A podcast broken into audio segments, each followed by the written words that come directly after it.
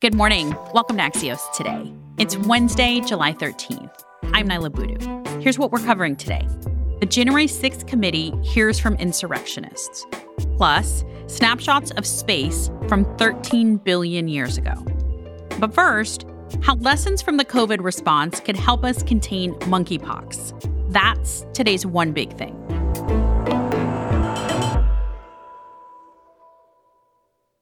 Cases of monkeypox, the disease caused by a virus similar to smallpox, are rising in the US. There are now more than 750 documented cases, according to the CDC, although the actual number is likely much higher. It's not a pandemic, but what lessons have we learned from COVID that can help us contain monkeypox? Here to explain is Dr. Jennifer Nuzzo, professor of epidemiology and director of the Pandemic Center at the Brown University School of Public Health. Hi, Dr. Nuzzo. Hi there. How are you? Dr. Nuzzo, where are we right now in the trajectory of this disease? Is it even fair to compare where we are with monkeypox to the beginning of the coronavirus pandemic? It's a little bit hard to tell because we're just now turning on our surveillance to try to find this virus. And so much of what we're seeing in, in terms of the rapid growth in cases is in part because we're finally allowing people to get tested for it. That's actually a similarity to the early days of the COVID pandemic, that constrained testing. Once you finally eliminate bottlenecks and start looking for the virus, you find a lot more of it than you saw before. But in terms of how this virus spreads versus the SARS CoV 2 virus that causes COVID 19 disease, they spread much differently, and we would expect to see the number of cases and the case growth be quite different. Can you just give us a quick what people do need to know about monkeypox in terms of who's most at risk and what you should be watching for?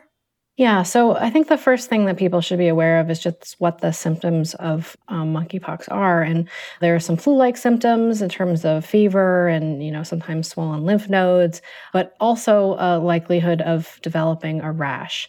Right now, what we're seeing is the vast majority of cases are occurring in a population of patients, men who have sex with men.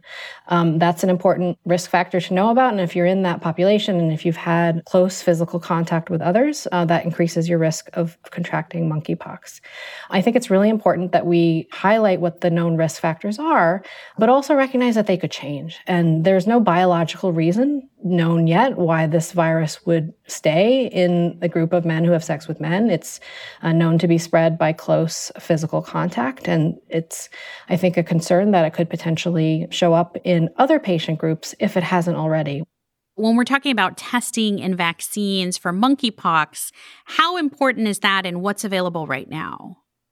Yeah, so testing is going to be our primary intervention right now, and testing in the sense that we need to use it to find people who are infected and then have those people know that they're infected and then stay home and isolate from others until they're no longer contagious. We also have vaccines that can be used to keep people from getting sick and also can be used shortly after if someone knows that they've been exposed to it and they haven't yet developed symptoms. It can also be used to help reduce the level of symptoms that they're ultimately developed.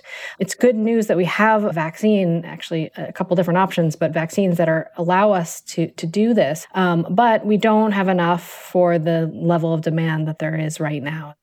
What do we need to do to get testing and vaccines up to capacity, and how long will that take? Yeah, so it's really frustrating to me that that hasn't happened faster.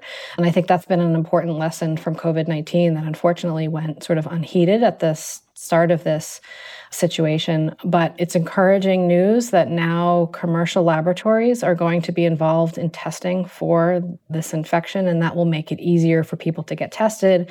Um, but we need additional testing technologies, and I think that's one place where we'd like the government to lead a bit more in terms of you know research and, and development funding to make sure that we have all the tools available to us and try to work hard to try to put this virus back in the box. Jennifer Nuzzo is a professor of epidemiology and director of the Pandemic Center at Brown University School of Public Health. Thanks for joining us, Dr. Nuzzo. Thanks so much for having me. In a moment, we're back with new revelations from the January 6th hearings.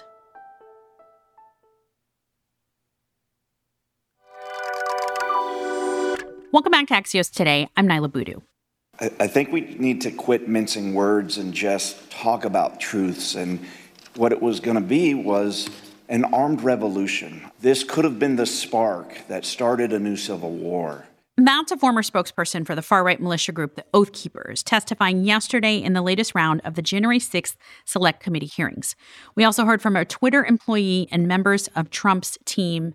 And Axios' Andrew Solender joins us from Capitol Hill. Hey, Niala.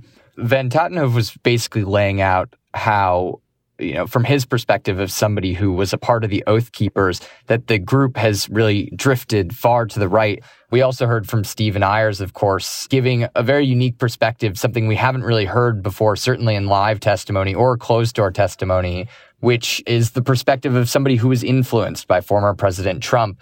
And what Ayres really gave is is sort of his perspective as an individual who was at the Ellipse rally and later at the Capitol. Uh, he pleaded guilty in June to disorderly and disruptive conduct in relation to the Capitol riot. And he said that Trump, quote, got everyone riled up during his Ellipse speech. And then he said, you know, Trump's tweet with a video telling supporters to go home, albeit after hours of rioting, quote, dispersed a lot of the crowd. And it really sort of underscores what, especially Committee Vice Chair Liz Cheney has been saying, which is that Trump held a lot of power. And in Cheney's view, certainly in the view of the committee, he was completely derelict with that power. It's a case that the committee is likely going to make in the next hearing as well, which is going to be focused on the events in the White House as the violence was unfolding and this, you know, hours long delay in, in getting the rioters to disperse. Andrew Solender is part of the Axios politics team, joining us from Capitol Hill. Thanks, Andrew. Thank you. The world got its first glimpse at some stunning photos of what our universe looked like billions of years ago, and it did not require time travel, just a very powerful telescope, the $10 billion James Webb Space Telescope. Axios' Miriam Kramer is here to explain space and time. Miriam, I really wanted to say space time continuum, but actually, is time dilation the correct term that we're talking about here? Yeah, I think that's more right. So these are stunning photographs, but I have a question about the time involved with this because we're looking at images of something in the past. This is not what these galaxies look like now. That's right. What we're looking at is basically a frozen in time snapshot of what these galaxies looked like billions of years ago. When the James Webb Space Telescope looks into space, it's actually so sensitive that it's able to see galaxies that are more than 13 billion light years away, which means that it is seeing them as they looked 13 billion light years in the past, because that's how long it's taken this light to actually reach the telescope when it was able to open its eye and look out on the universe. Some of these images are stunning. They are so beautiful, the colors. Let's talk about the one that President Biden introduced, the one you were just talking about that shows all of these different galaxies. What to you is so important about this picture? Yeah, well, I think the thing that I, I keep coming back to with it is that it is part of a long line of photos like this. The Hubble Space Telescope actually kind of originated these deep field images. It's a pretty incredible thing to see this telescope come online, particularly as the Hubble Space Telescope is, you know, nearing sort of what most people believe will be the end of its life at some point. To see this successor to it be so successful in space already, uh, and to see these images that have things we've never seen before within them, it's pretty it's pretty amazing, pretty cool to see. Miriam Kramer is Axios' space reporter, and we will include a link to her stories about this so you can see these images in our show notes. Thanks, Miriam. Thanks for having me.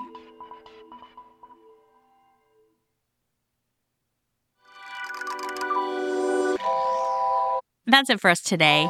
If you have a moment to follow us on your favorite podcast app, that'll make sure you don't miss any episodes of Axios today. I'm Niala Boodhoo. Thanks for listening. Stay safe, and we'll see you back here tomorrow morning. For almost 30 years, Latino USA has elevated voices of historically marginalized communities, bringing a fresh perspective to issues impacting Latinos across the country. Latino USA brings you authentic storytelling on current affairs, politics, and culture every week. These stories might surprise you, they might touch you, but they'll definitely make you think. Because if it affects Latinos, it affects all of us. Subscribe to Latino USA wherever you get your podcasts.